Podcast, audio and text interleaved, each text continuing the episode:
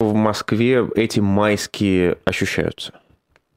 Перекрытие, как всегда, репетиции, но в этот раз довольно жесткие, с учетом э, военных действий, которые идут, и прилетов разного рода летательных аппаратов.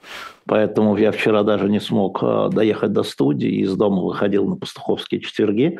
Вот. Ну, в общем, вот так как-то. Ну и репетиция, техника ходит, э, улицы перекрываются.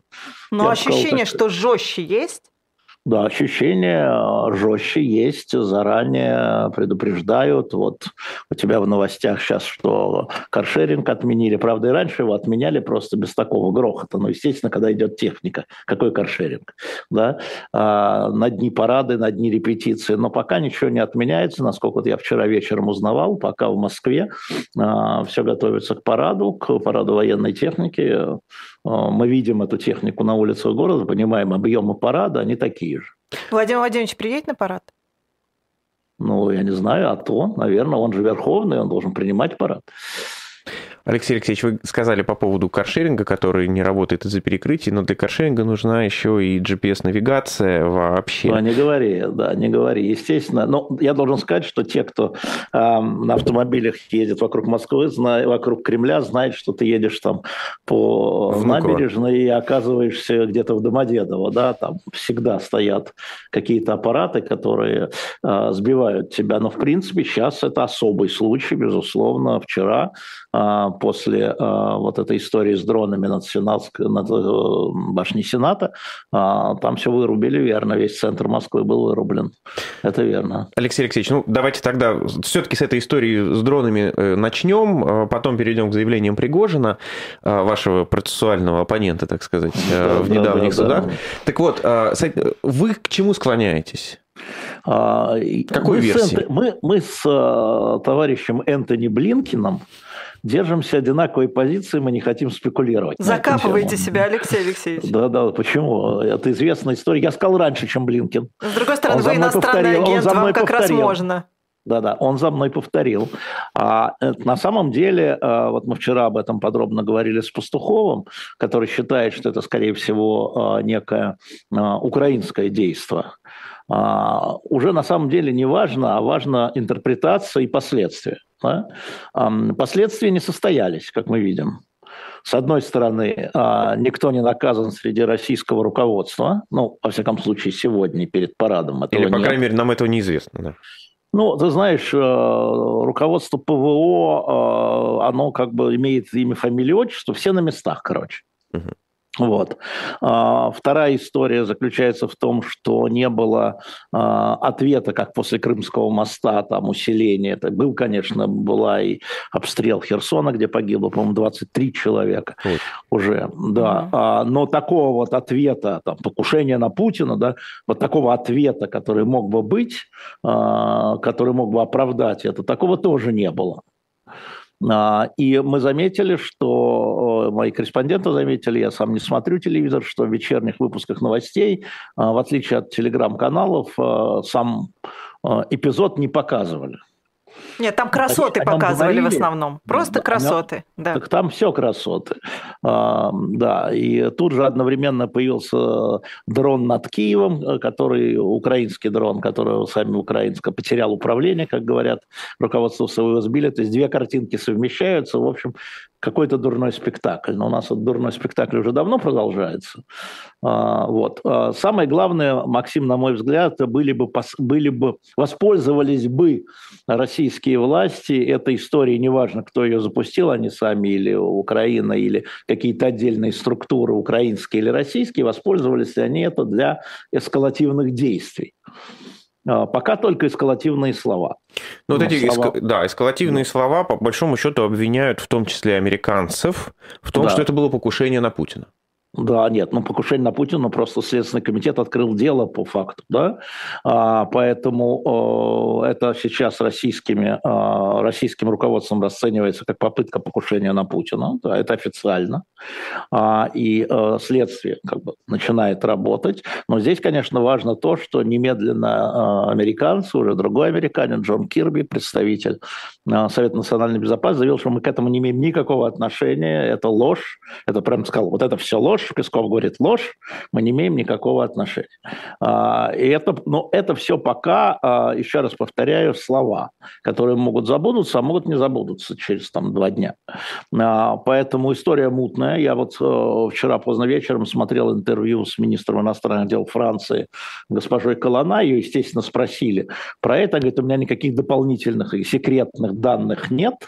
Эта история, говорит, она странная и, она сказала слово «мистерье», «таинственное».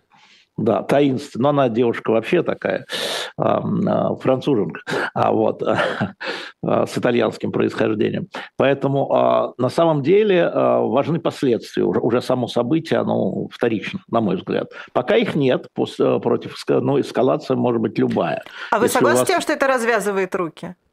Это руки развязаны двадцать четвёртого февраля, Ир, ну, ей-богу. Это, повторяю, да, эта история, но мы же не будем идти вслед за э, Владимиром Рудольфовичем Соловьевым, который кричит Зеленскому там через... через фронт, что все обязательства с тебя сняты, с тебя, по, по, по тебе сняты, вот обязательства. Просто напомню, что в свое время бывший премьер Израиля Нафтали Беннет рассказывал историю, что когда он говорил с Путиным в первый день, двадцать четвёртого февраля, он ему задал, как бы, ну, премьер-министр все-таки задал вопрос, что ты даешь мне слово, что не будешь покушаться на жизнь Зеленского, и Путин ему дважды сказал, нет, мы не, не, не будем уничтожать Зеленского, и по словам премьер-министра Израиля, он позвонил из машины, когда позвонил из машины Зеленскому и сказал, что на тебя не будут покушаться. Вот, эта история, она... публичная, повторяю, из уст премьер-министра Израиля, поэтому, видимо, Соловьев имел вот это в виду, что все обязательства сняты. Mm. Но, повторяю, это все эскалативные пока слова. Пока слова. А, Евгений Пригожин... Э, а за... можно еще да, чуть-чуть давай, про, про это? Давай. Есть последствия, которые там развязывание, не развязывание рук и действия российских властей, но есть последствия, что называется, для общественного мнения, для да, того, конечно. Как это воспринимается. А по-разному. Да, вот, что, на ваш взгляд, как, как, как это будет восприниматься гражданами России? Потому что... Ну, проголосуйте. Послушай, Кремль... проголосу... Подожди. Вот граждане России, которые сейчас нас смотрят. Ну, проголосуйте. Как вы думаете? И сделай там в течение этой программы или завтра, если сейчас неудобно, несколько вариантов, да? И посмотрим, как это воспринимается, чем мы будем фантазировать. Но для вас, для вас, да. Вот как для гражданина России, как для да. москвича, который да. прожил больше восемнадцати лет в Москве, как минимум, да? да? да. А, все-таки это какой-то важный символ. Это, ну, как, ну, вот дрон прилетает во флаг важно, Российской опять. Федерации в Кремле. Максим, опять одно дело, смотрите, смотрите, какие опции, еще раз повторю. Одно дело, если это а, сделало украинское государство. Другое дело, если это сделали, как считает Пастухов, некие отдельные части украинского государства. Третье дело, если это сделало российское государство. Четвертое дело, если это сделали некие части российского государства для давления на Путина. Но если говорить не как общественное мнение воспринимается, а как на самом деле, да, ну вот это же разбираем. Это для давления на Путина, это для того, чтобы Путин... Но всем же понятно, что в два тридцать в Кремле ночи Путин, который только что прилетел из Санкт-Петербурга, он не в Кремле. Ну, но это же понятно. Я думаю, что и российская разведка, и украинская разведка это знает. Это значит, это произвести, произвести впечатление. На кого? Делим. Либо на общественное мнение, как ты говоришь, да? Это одна история. Либо на Путина, чтобы побудить его к каким-то действиям или каким-то бездействиям. Ну вот туда надо смотреть, то есть уже не на сам факт, а на вот э, последствия этого факта для общественного мнения, для самого Путина, да. Э, вот я тебе могу сказать, что сегодня представитель э, прав делами президента э, Елена, никогда не мог запомнить ее фамилию, Лена Елена, вот, а она сказала, что мы будем в течение дня починим крышу Сената. Там нужно заменить две, внимание, две медные пластины, ну, которые оказались как-то, как она сказала, не ошпарены, а, ну, они... Угу, обожжены. А, и, ну. и, да, даже обожжены, обугленные, я даже не могу угу. сказать, ну, закопченные, я бы сказал вот так. Ну, вот, вот вся история. А Американский институт изучения войны обратил внимание... Я тебя умоляю. Так да вот, умоляю. Обратил внимание на сваженную да. реакцию пропаганды, властей и так далее. Не было никакой сваженной реакции, полное фуфло. Так, рассказывайте. Значит, если вы, если, а никакой, потому что была пауза в полдня. Я обратил бы внимание, что в два тридцать, в два сорок ночи это было опубликовано каналом Якиманка чего-то там. Это было видео уже. И только когда... Кремль, вернее, даже не Кремль, Собянин сказал, что дроны запрещены, а что случилось? Это он сделал до того, как Кремль. И через пятнадцать минут Кремль объявляет, и тогда начались всякие разные версии, отнюдь не срежиссированные. Так что на самом деле, э, вот если следить за это, все проверяется, это все открыто. А вот это съемка, это... но есть же съемка, где вот прямо направленная я, камера. Прям, да, я, я, я даже предположил, что э, это чудесно мог бы снять Константин Эрнст вместе с Файфманом. Это Но вот это чуть... странно же немного выглядит. Нет, ну там стоят камеры всегда теперь Нет, там прям трясется, как будто бы человек в руках держит эту камеру. Нет, она стояла на... Треноги. Видно. Ребят, это уже не... Еще раз, да, это задача для чего? И сработало ли оно? Вот мы ходим сейчас по кругу. Да? Оно, вот общественное мнение так, а сам Путин так. Мы не видим резкой реакции Путина, ну, кроме там слов, как там Медведев, который угрожает Зеленскому вместе с Соловьем. Я даже теперь иногда путаю их, кто сказал, Зеленский или Медведев, и кто Зеленский, Соловьев или Медведев. Одинаковая терминология просто. Один спичрайтер у них. Да. Ну что, да, теперь я давай про, про Пригожина. Про, давай, про, да. про, про Бахмут хотела спросить. Евгений Пригожин заявил буквально за э, несколько минут до вашего у нас присутствия в эфире, что они десятого мая уходят из Бахмута. А как бы это сказать повежливее, чтобы не нарываться на новый процесс с Пригожиным, потому что наши адвокаты уже, по-моему, скоро переженихаются. Они больше проводят времени друг с другом, чем со своими семьями. Не ему это решать. Во, я как раз хотел спросить, как может человек, который держит какую-то часть фронта, сказать, а я уйду? Он пиарщик. У него большая а, сейчас история. Это в том, что он все больше и больше становится публичным для того, чтобы имплантироваться в российскую бюрократию, да, и показывает свою самостоятельность относительно Министерства обороны, да. И, значит, может быть, он ждет, что ему позвонит Путин и скажет: ну ты что там, что там у тебя-то, ты что делаешь-то, да? То есть это Это провоцирование Путина на принятие каких-то дополнительных, может быть, просто контактов. То есть это блеф, вы думаете? Он не может сам уйти, это никто ему не даст, это даже не смешно. Как? Просто... Я, я просто не представляю, а кто его удержит? Есть люди. Есть люди. А понятен вообще расклад, сколько там... А... ЧВКшников и сколько там нет, людей нет, от никто, Министерства никто обороны. Никто ничего не знает. Это не надо опять спекулировать, да? Значит, ЧВК держит определенные позиции. Уход с позиции будет означать дезертирство по всем правилам военного времени. И Пригожин, но они не военнослужащие. Значит, общий военачальник по указу президента, начальник генерального штаба. Все силы разной направленности, включая там добровольцев, ДНР, ЛНР, Росгвардию, все подчиняются Герасимову. Это вот с того самого указа. Все военные подчиняются Герасимову. Если я вас правильно понимаю, Алексей Алексеевич, для Пригожина эта история такая: вход рубль, выход два. То есть он может... Э, в... Какие два? двадцать? двадцать. Ну, то есть он может... Надо продешевить. Он, он мог войти в эту историю, но выйти из нее он не может сам. Нет, сам по себе, конечно, нет. Он взял на себя определенные обязательства, да, определенные позиции. Да, и он, он ей торгует, естественно, естественным образом. Я думаю, что он хочет контакта с Путиным. Вот это все заявление... через голову Герасимова и Шойгу: Владимир Владимирович, позвоните мне, пусть меня с вами соединят. А у него нет контакта с Путиным? Ну, прямо позвонить, я думаю, нет. Угу. Тем не менее, какое может, может быть развитие у этой ситуации? Насколько это какой-то серьезный кризис управленческий? Это, это, маленький, для фронта? Это очень никакой. Это очень маленький, маленькая часть ландшафта в ожидании просто а, украинского контрнаступления. Да, он пиарщик, я еще раз повторяю. Да, он пиарщик. Мы же ничего под этим не видим. А что происходит, собственно говоря, на линии соприкосновения в Херсонской и Запорожской областях? Мы же этого не видим вообще, мы вообще кроме Бахмута ничего не видим. А фронт-то у нас там тысячи километров. Это тоже важная история. Ну и плюс еще, как мы видим, да, эти беспилотники, которые летают уже по ну, да, р- да. российской территории, там, Белгородской области и, друг... и Краснодарского края. Да.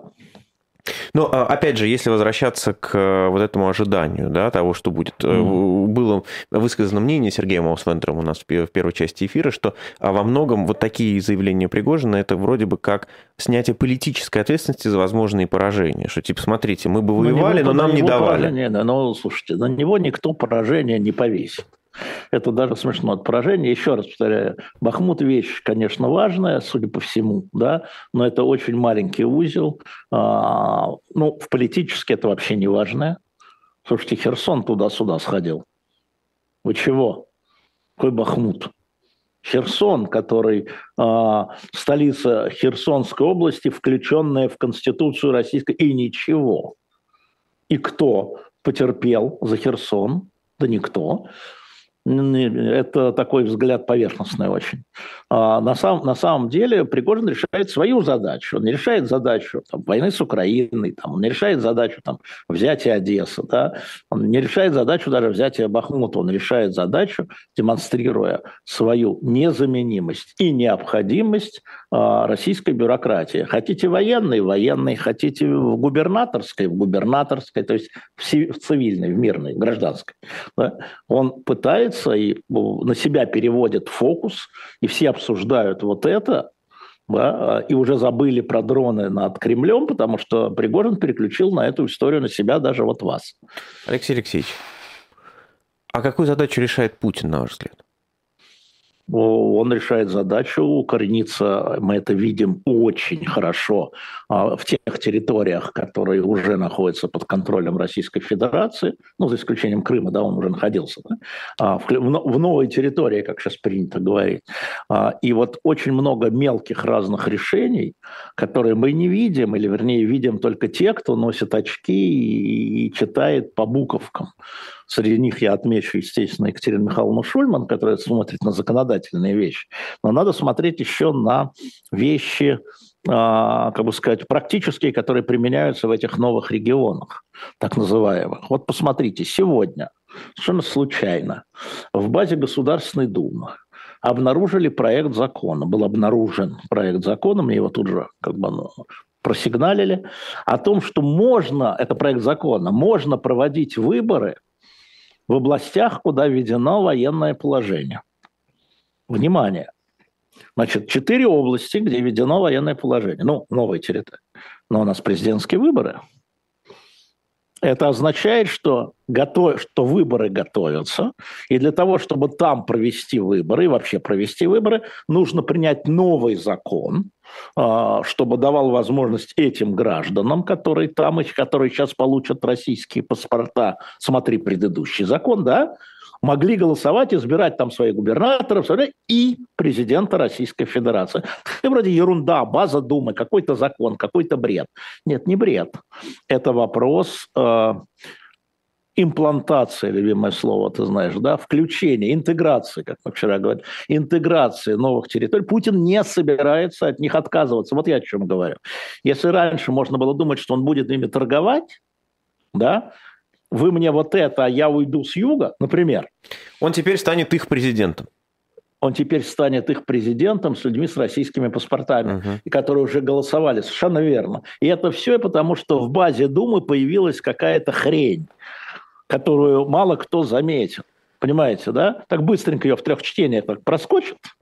Ну, просто чуть поправим. Причем это будет так, знаете, поправка к такому-то закону, чего-то там. И все.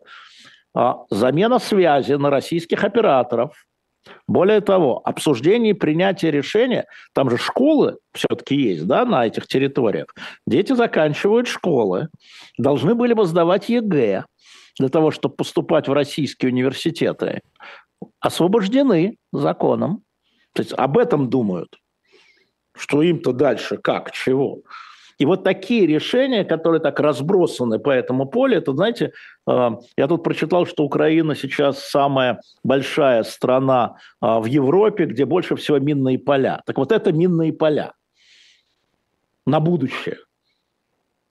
Что потом будет с этими детьми Ира, которые вот закончат школу на этих новых территориях, и куда они? Ну, конечно, можно сразу в армию, да? Но нет. Куда они? Пойдут в российские университеты и вузы. А потом... Ну и дальше по тексту. И вот надо смотреть на это. А Если потом спросил, тот, тебя... самый, да, тот самый закон, который теперь обязывает три года отрабатывать туда, куда пошлет да. государство после да, вуза. Смотрите, одновременно и, с этим. И если, кто-то, и если кто-то не захочет поехать туда, то он будет обязан да. поехать туда по да, этому да, распределению. Да, по неко... Но это еще не принято, но это ну, обсуждается. Да, да, да. Но одновременно с этим мы видим, что в украинском руководстве есть разные точки зрения на этот процесс. Например, вице-премьер а, украинского правительства Ирина Верещук а, говорит, ни в коем случае не берите а, русские, российские паспорта. Ни в коем случае, потому что это, ну, коллаборация. А, а омбудсмен по правам человека Украины Дмитрий, как, как всегда, я лубенец, говорит, нет, если берут пассивно и по принуждению, это не будет потом преследоваться. Это же разное, разное. Это, это сложные проблемы. Но мы видим, отвечая и завершая мой ответ на, на твой вопрос, что Владимир Путин, чего он сейчас делает, он имплантирует вот такими мелкими нитями а, население а, вот этих а, новых губерний, новых территорий, а, от, отдавая им не только российское гражданство, но и применяя разные российские правила. Угу. Вот. Так бы я ответил. Вы упомянули детей. А смотрели ли вы это интервью Львова-Белова американскому изданию «Вайс»? А то. А то. Как впечатление? А, да я, вы знаете, а на это... один... Да, ну, да, Ир, скажите да, свои не, не, впечатления, не, не, потом давай, я... Давай, давай, давай. Я на один момент там обратила внимание, честно говоря. Понятно, что все, что она там говорит, честно говоря, предсказуемо абсолютно. Но, если я правильно поняла, она там говорит, что вот мы недавно опять вывезли детей. Угу. Да, а, так, а, это же все процесс, это ничего не фотография. Значит, а, вот теперь вы видите, с чем мы сталкиваемся, когда с ними разговариваем. Вот ты говоришь, не может быть, когда вот я разговариваю, да, и говорю, что вот мы говорим вот это, что вот про детей, а нам а, государственные чиновники говорят, да нет, ну подожди, ну все, мы все, все сделали правильно, потому что мы спасатели, а не преступники. И вот с широко открытыми глазами. И вот это все с октября.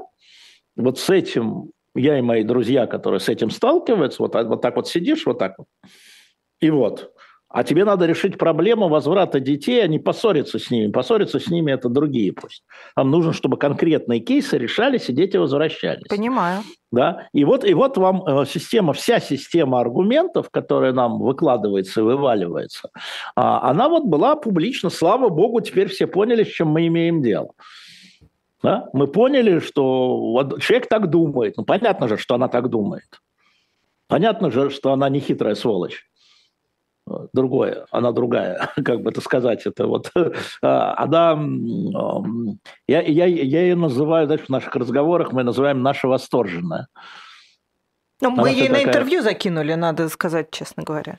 Она, ну, нам ответила, да, она нам ответила, да. что, к сожалению, я завтра не могу на тот день, который мы ее звали, он у меня весь расписан. В но, любой день. В любой, любой другой день, день и с Хорошо, радостью. Я, Ир, я возьму, я возьму на заметку. Я как-то... У я, меня миллион ней, вопросов. Понимаешь, понимаешь, в чем дело? Мы не с ней работаем, но вот все люди, с которыми мы работаем, они говорят вот приблизительно то же самое. Приблизительно то же самое. Ну, подождите, говорят они, ну как же, ну, ну были бомбы. Не только на. Вот, говорят, вот, пожалуйста, вывезли детей из Херсона. Да, в это время, значит, украинские войска... Угу, бомбили... Зачем им объяснять, что они дети нацистов, и что им нужно переучиваться это... и так далее? Это вот это зачем? Она, она это не говорила.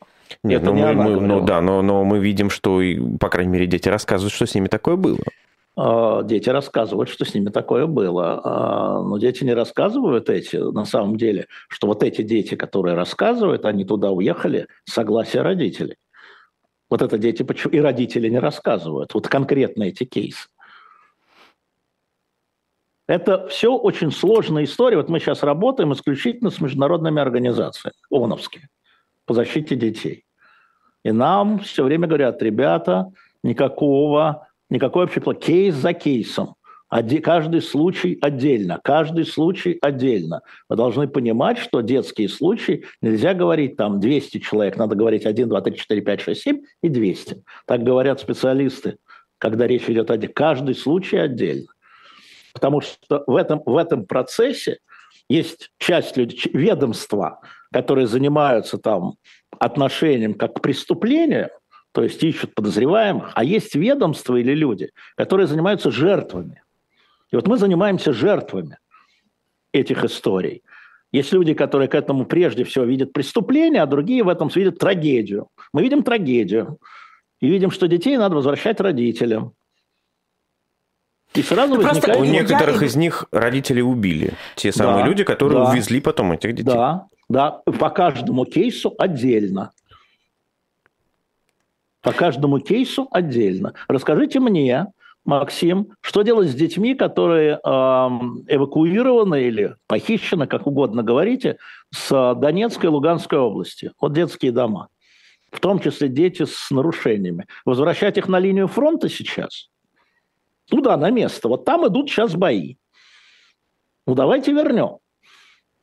И, если, а... если бы вы меня спрашивали, то я бы сказал, конечно, что надо вывести войска просто из ДНР, ЛНР, вернуться это, на границу. Это да, другие так... ведомства. А ну, про детей да, вы да. уже не думаете. Я понимаю, что вам про войска. А я про детей.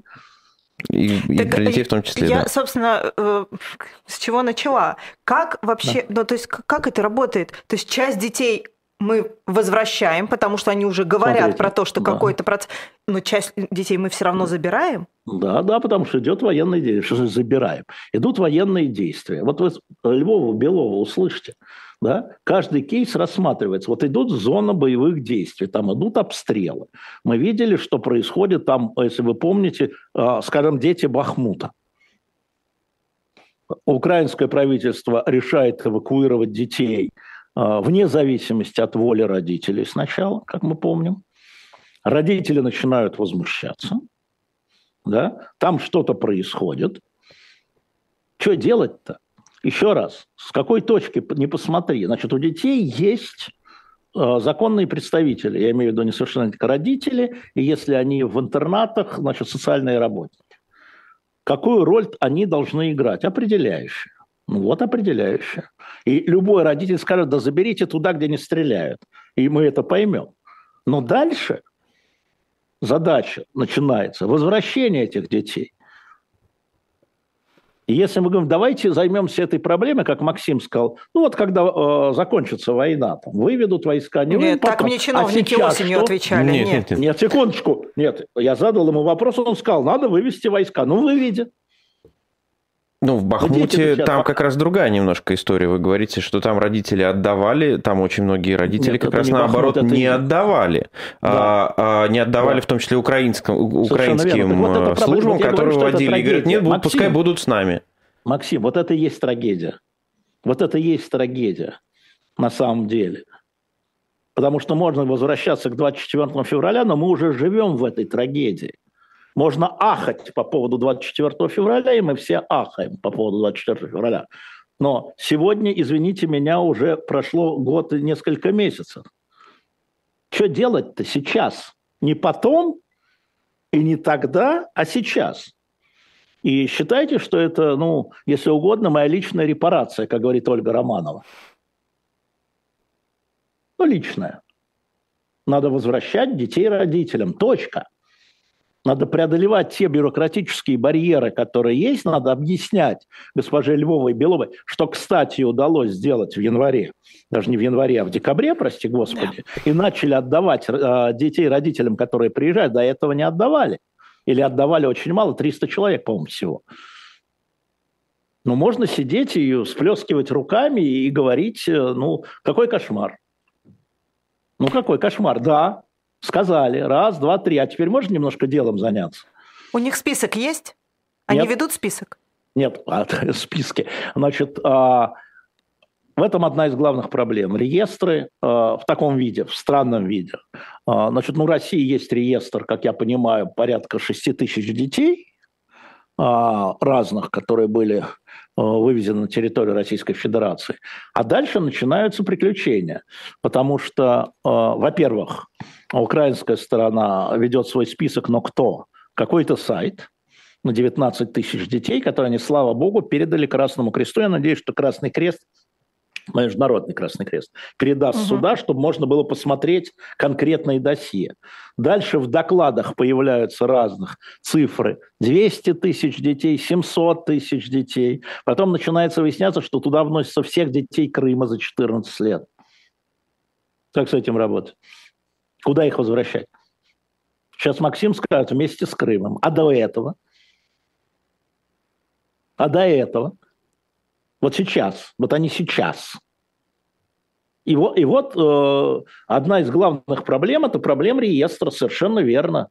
И, э, конечно, здесь, на мой взгляд, и на взгляд людей, кто этим так спокойно занимается, и не, не очень громко, э, нам нужна помощь э, международных агентств, которым доверяет Украина в первую очередь, э, и должны они получить от Украины, значит, добро.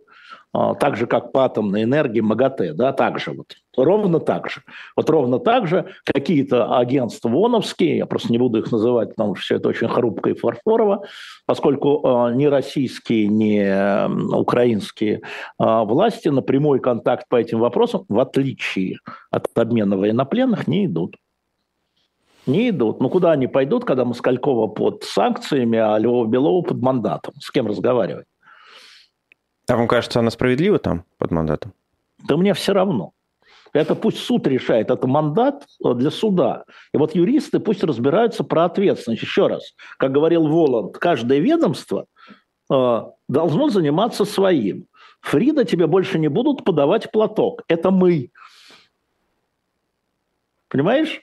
А те, кто наказывают, это вот пусть они за ним гоняются, доказывают и так далее. Мы детьми занимаемся, занимаемся жертвами, а не подозреваемыми, если хотим что-то сделать. На ваш взгляд, насколько это важно сегодня, или это вопрос третьего плана, чтобы этих детей э, не переучивали быть украинцами на то, чтобы быть русскими? Конечно, конечно, важно. А этим кто-то занимается сейчас, по вашей информации? Занимается. Насколько это удачно или неудачно получается? Ну, это хорошо, что это стало публичным, потому что мы видели в том же интервью Львова-Беловой, да, э, конечно, есть случаи, и наверняка они есть, этим тоже надо заниматься. Вот. Эта штука абсолютно недопустимая. Это и есть военное преступление. Даже не столь эвакуация с поля боя, извините меня. Так об том и речь, конечно. Да, но для этого... А, а вот а тогда, извините, нужны расследователи. Но вот эти расследователи, которые будут на территории России расследовать. А для этого нужны международные организации. А для этого нужно отлоббировать российскую власть так, чтобы эти организации Пустили. были пущены. Конечно. ООНовские, так же, как под МАГАТЭ, я говорю. Mm. Это, это только вот таким образом. И никаким другим.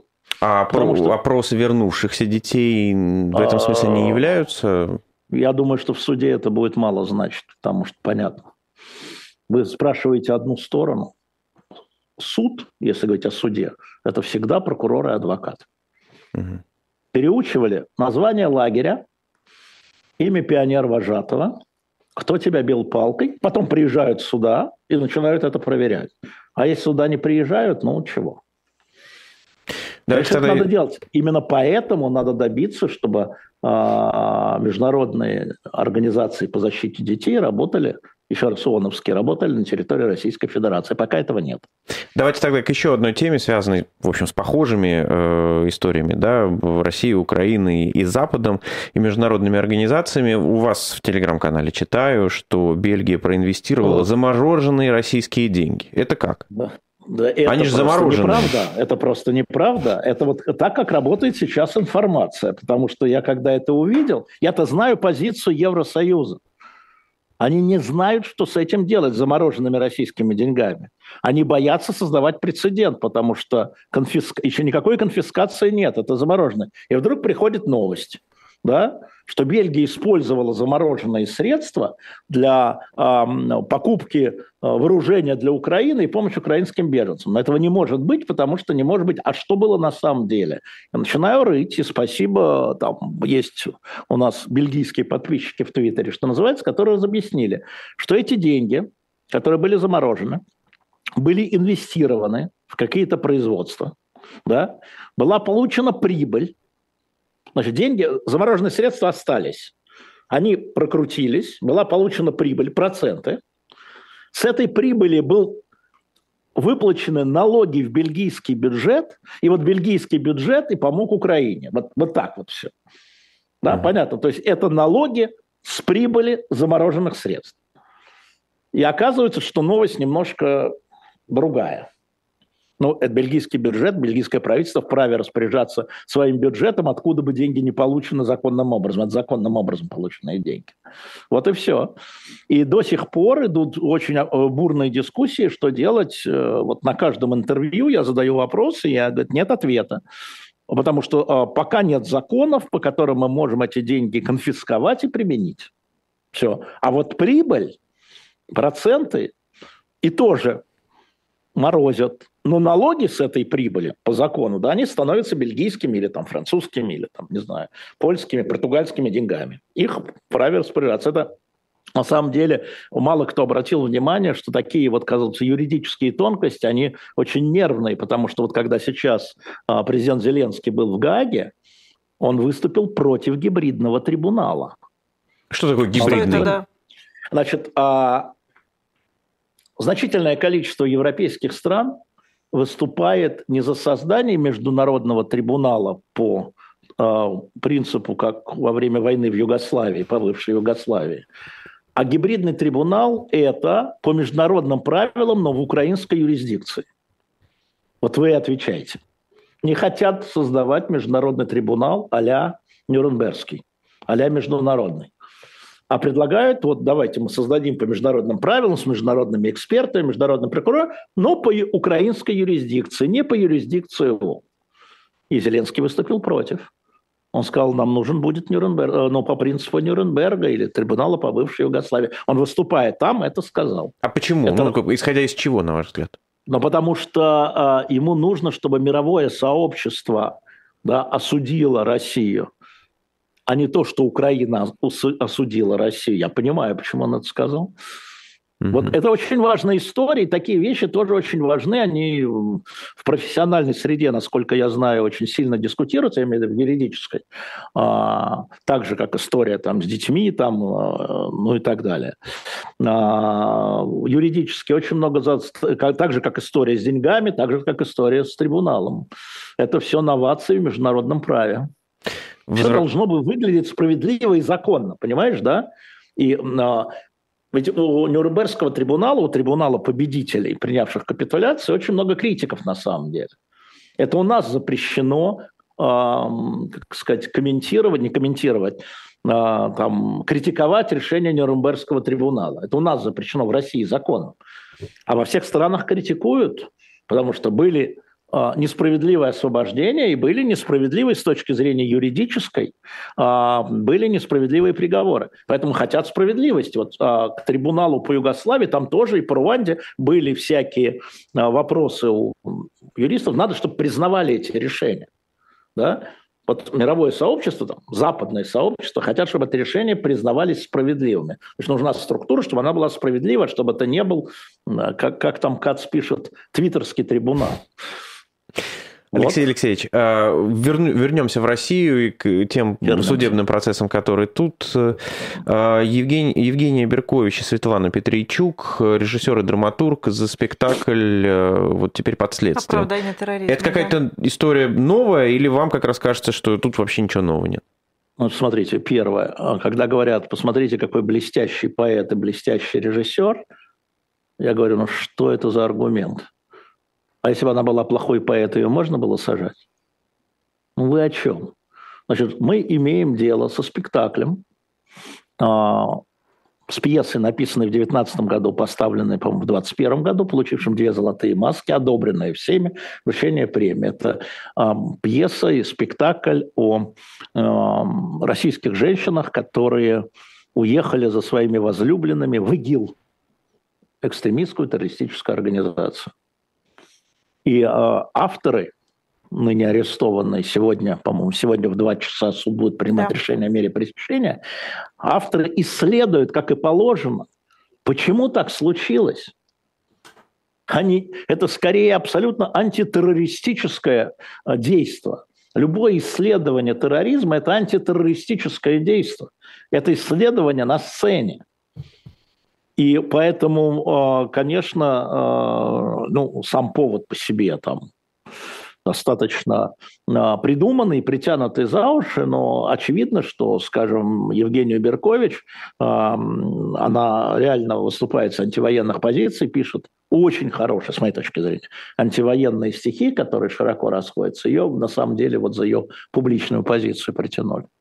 И правильно написал Дима Муратов, и «Новая газета» выпустила открытое письмо: «Арестовывайте убийц, а не поэтов». Это правильно.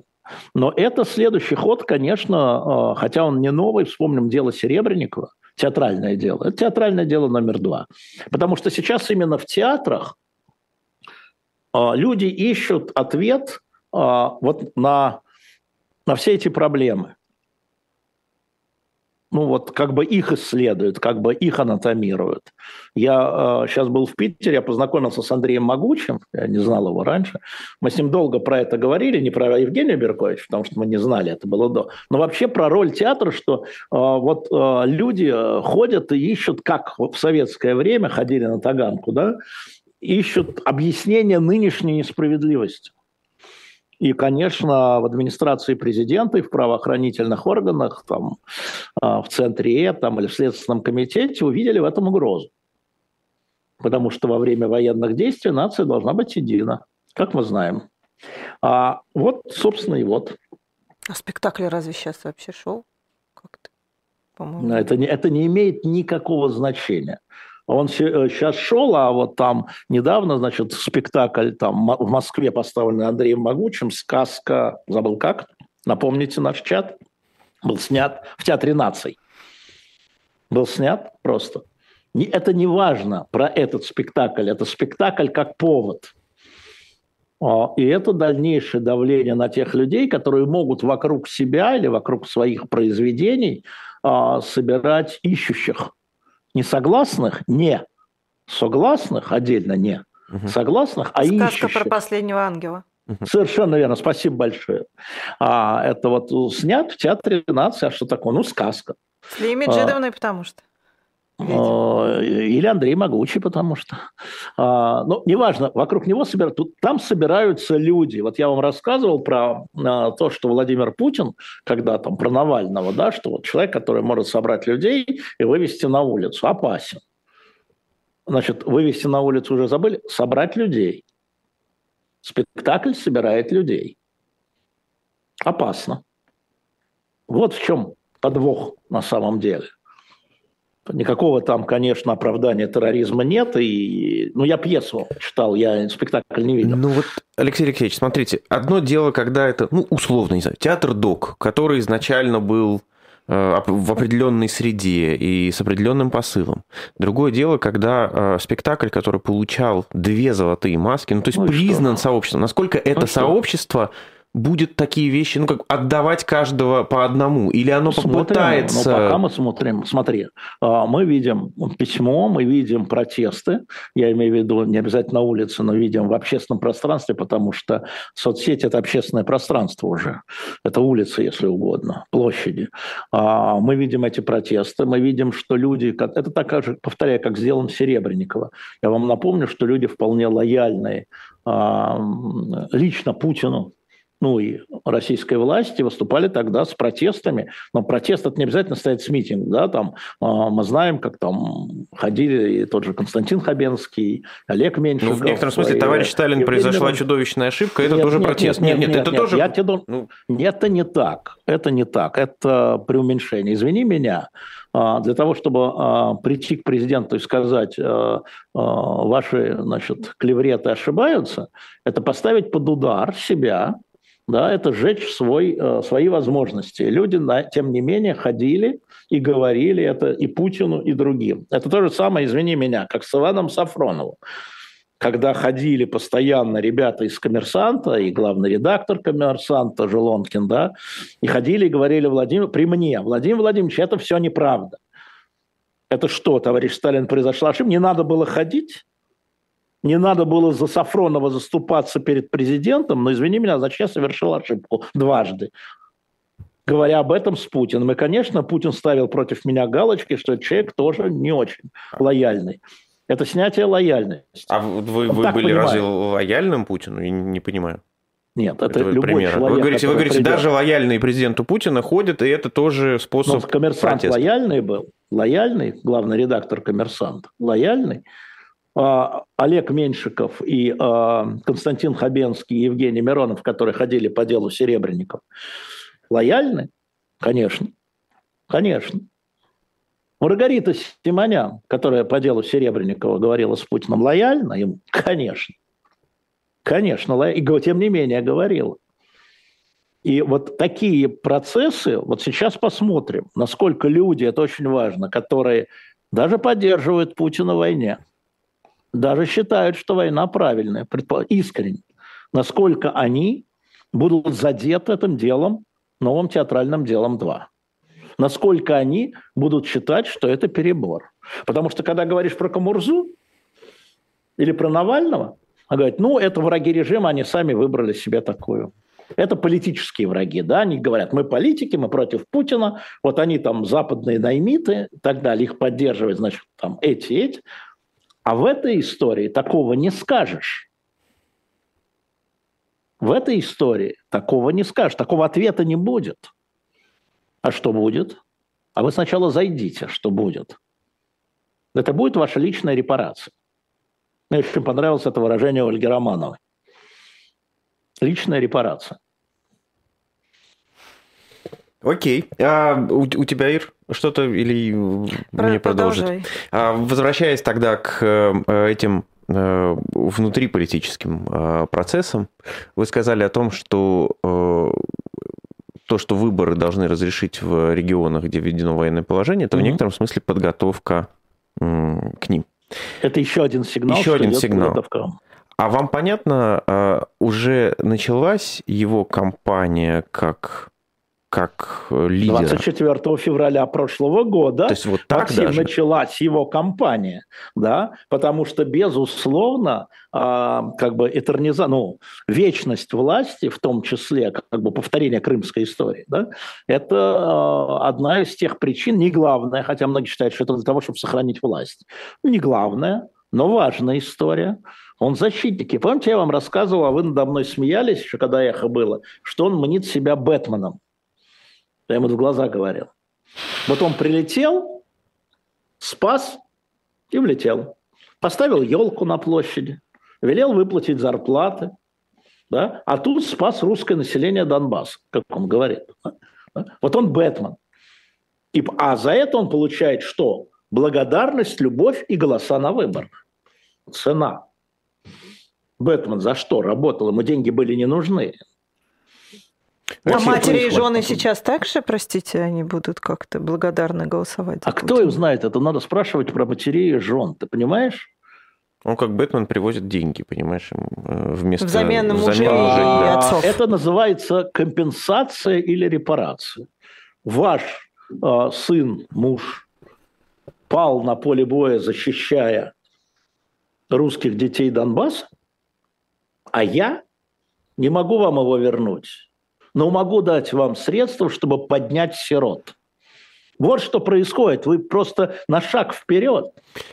Алексей Алексеевич, безотносительно, ну, понятно, что я, по крайней мере, всегда с иронией отношусь к этим разговорам, но, тем не менее, я вижу, как эти разговоры ширятся, множатся. Какие разговоры? О двойниках, да, они вот ширятся, множатся во всяких каналах и Пусть. так далее, или в мировых медиа в том да, числе, да, да. но нас не интересует, на самом деле, сам факт того, что есть, нет и так далее, это, это дело десятое. Сам факт да. того, что это ширится и, и, и, и, и, и об этом говорят. О чем это говорит? О каком его статусе это говорит? О том, что люди, лояльные ему, начинают на эту тему рассуждать. А, о каком, ну, грубо говоря, какой он тип политика, если вдруг это приобретает важность какую-то в разговорах между людьми? Сколько их Путиных, какие они, какие у него уши, а он ли это и так далее? По-моему, это отвлекает от главного, от количества жертв этой войны. По-моему, это э, запускается людьми, которым нечем больше разговаривать, или которым надоело говорить, ну что, ну двадцать тысяч жертв, ну тридцать тысяч жертв, ну двести пятьдесят тысяч жертв. Это же скучно, а двойники – это весело. Давайте поговорим о двойниках. О, и тут все набегают сразу. Э, я вполне допускаю, что они есть на самом деле. Я вполне допускаю, что они есть, и иногда они применяются. Это как-то влияет на политику? Это что, как ты говоришь, вывести войска в казармы, как и я считаю, да? Верните солдат домой. Это что, что-то меняет? Эти двойники на самом деле либералы? Вот они придут и примут, и мы тут, ой, так это же был двойник. Ну вот это о чем? Кукольный театр? Сидит какой-нибудь Кириенко в виде Карабаса-Барабаса безбородого. И тут такие двойники, пусть они вот это пообсуждают. Ха-ха-ха. И на самом деле абсолютно правильно там серьезные а, политики, а не политологи, на пресс-конференциях, когда их спрашивают, да мы не знаем, это не важно. Это не важно. Важно другое. Важно, что может изменить политику военную. Вот это важно. И э, там после Путина, как принято говорить, вот мы сейчас сделали большое, Лёля Сервита сделала большое интервью с Гуриевым. Угу. И оно у нас выйдет, вот, ну вот как только его там, там связь падала, поэтому надо немножко почистить, ну как только, так сразу. Вот, вопрос-то, а что потом? Что, останется двойник, который будет проводить ту же политику? Или, ой, я все передумал. Это фильм «Диктатор», помните, где Чаплин играет двойника? Ну, есть замечательный еще фильм Саши Барона Коэна тоже да, да, да, на да, эту да, тему. Да, да, да. Честно говоря, в такой учебник демократии в некотором смысле. Да, но слушайте, для того, чтобы производить было трансформацию общества, когда умер Франко в Испании, не потребовался двойник Франко. Вот он не потребовался. И в Польше двойников не потребовался, и в Португалии, и в Греции. Понимаете? Алексей Алексеевич, а он себя, на ваш взгляд, ощущает монархом? Да. Даже не монархом, он себя, как мне кажется, после Крыма, и это случилось только после Крыма, вот из личных общений, до этого я этого не замечал, он почувствовал миссию. Вот он поверил в свою миссию, что он может, что это не только вот он отсидел там на число сроков, а потом на яхте на Сардинию и во дворец в Геленджике, который недостроен до сих пор. Не-не, он стал... Вот он стал запалом говорить о миссии. Запалом. То есть он в нее поверил. И это, знаете, я очень боюсь идеалистов, потому что с циниками договориться можно. С идеалистами договориться нельзя. С романтиками договориться нельзя. На то они идеалисты и романтики. И если раньше мне казалось, что в первые два срока и во время его а, премьер-министра, скажем, да, и даже третий срок, хотя я уже тогда называл его а, реакционным а, срок, этот, да, а, мне казалось, что он такой прагматик, а, ра, такой рацио. И а, последнее, что скажу, вижу по времени, а, очень интересно сказал генерал Милли, начальник Объединенного комитета начальников штабов, да, а, США, он сказал, что а, русские должны, те, кто мыслит рационально, должны понять, а, что затраты на эту войну начинают превалировать над выгодой. Вот так мыслят западные военные, западные политики. Затрата, выгода, затрата. О, затраты больше, чем выгода, не делаем. А романтики так не считают. А романтики – идеалисты. Я понимаю, что слово «романтик» носит позитивный. Нет. Вот оно должно быть так. Вот у Навального прекрасная Россия будущего, а у Путина прекрасная Россия прошлого. Понимаете? ПРП. У него реально ПРП. Я думаю, что он мечтает оказаться во времена там, какого-нибудь Александра Третьего на его месте, да? а, был бы он там. И у него действительно, он смотрит, он живет с вывороченной головой назад. Вот что там было? Вот Ленин создал Украину, да? А до этого все было хорошо, были российские провинции, малороссийские. Вы сказали про романтиков, я вспомнил эту песню «Романтики с большой дороги». Да. Ну что, дорогие друзья, спасибо всем, кто, кто да, смотрел. Максим, я хотел тебя поздравить, очень интересный был у вас стрим с... Екатериной Шульман. Да, который вы собрали. Но это не у меня. Деньги. Ну да, это у нее, да. Ты меня же не было. Нет, нет, меня не было, это не я был. Это был. Нет, нет, ты сидел за кадром. Нет, не это надо. Был не я, нет. Не надо под... Таинственный голос. Да, таинственный голос. Мы тоже так будем делать, потому что у нас новые проекты на канале «Живой гость». И мы, пользуясь твоим опытом, спасибо тебе большое.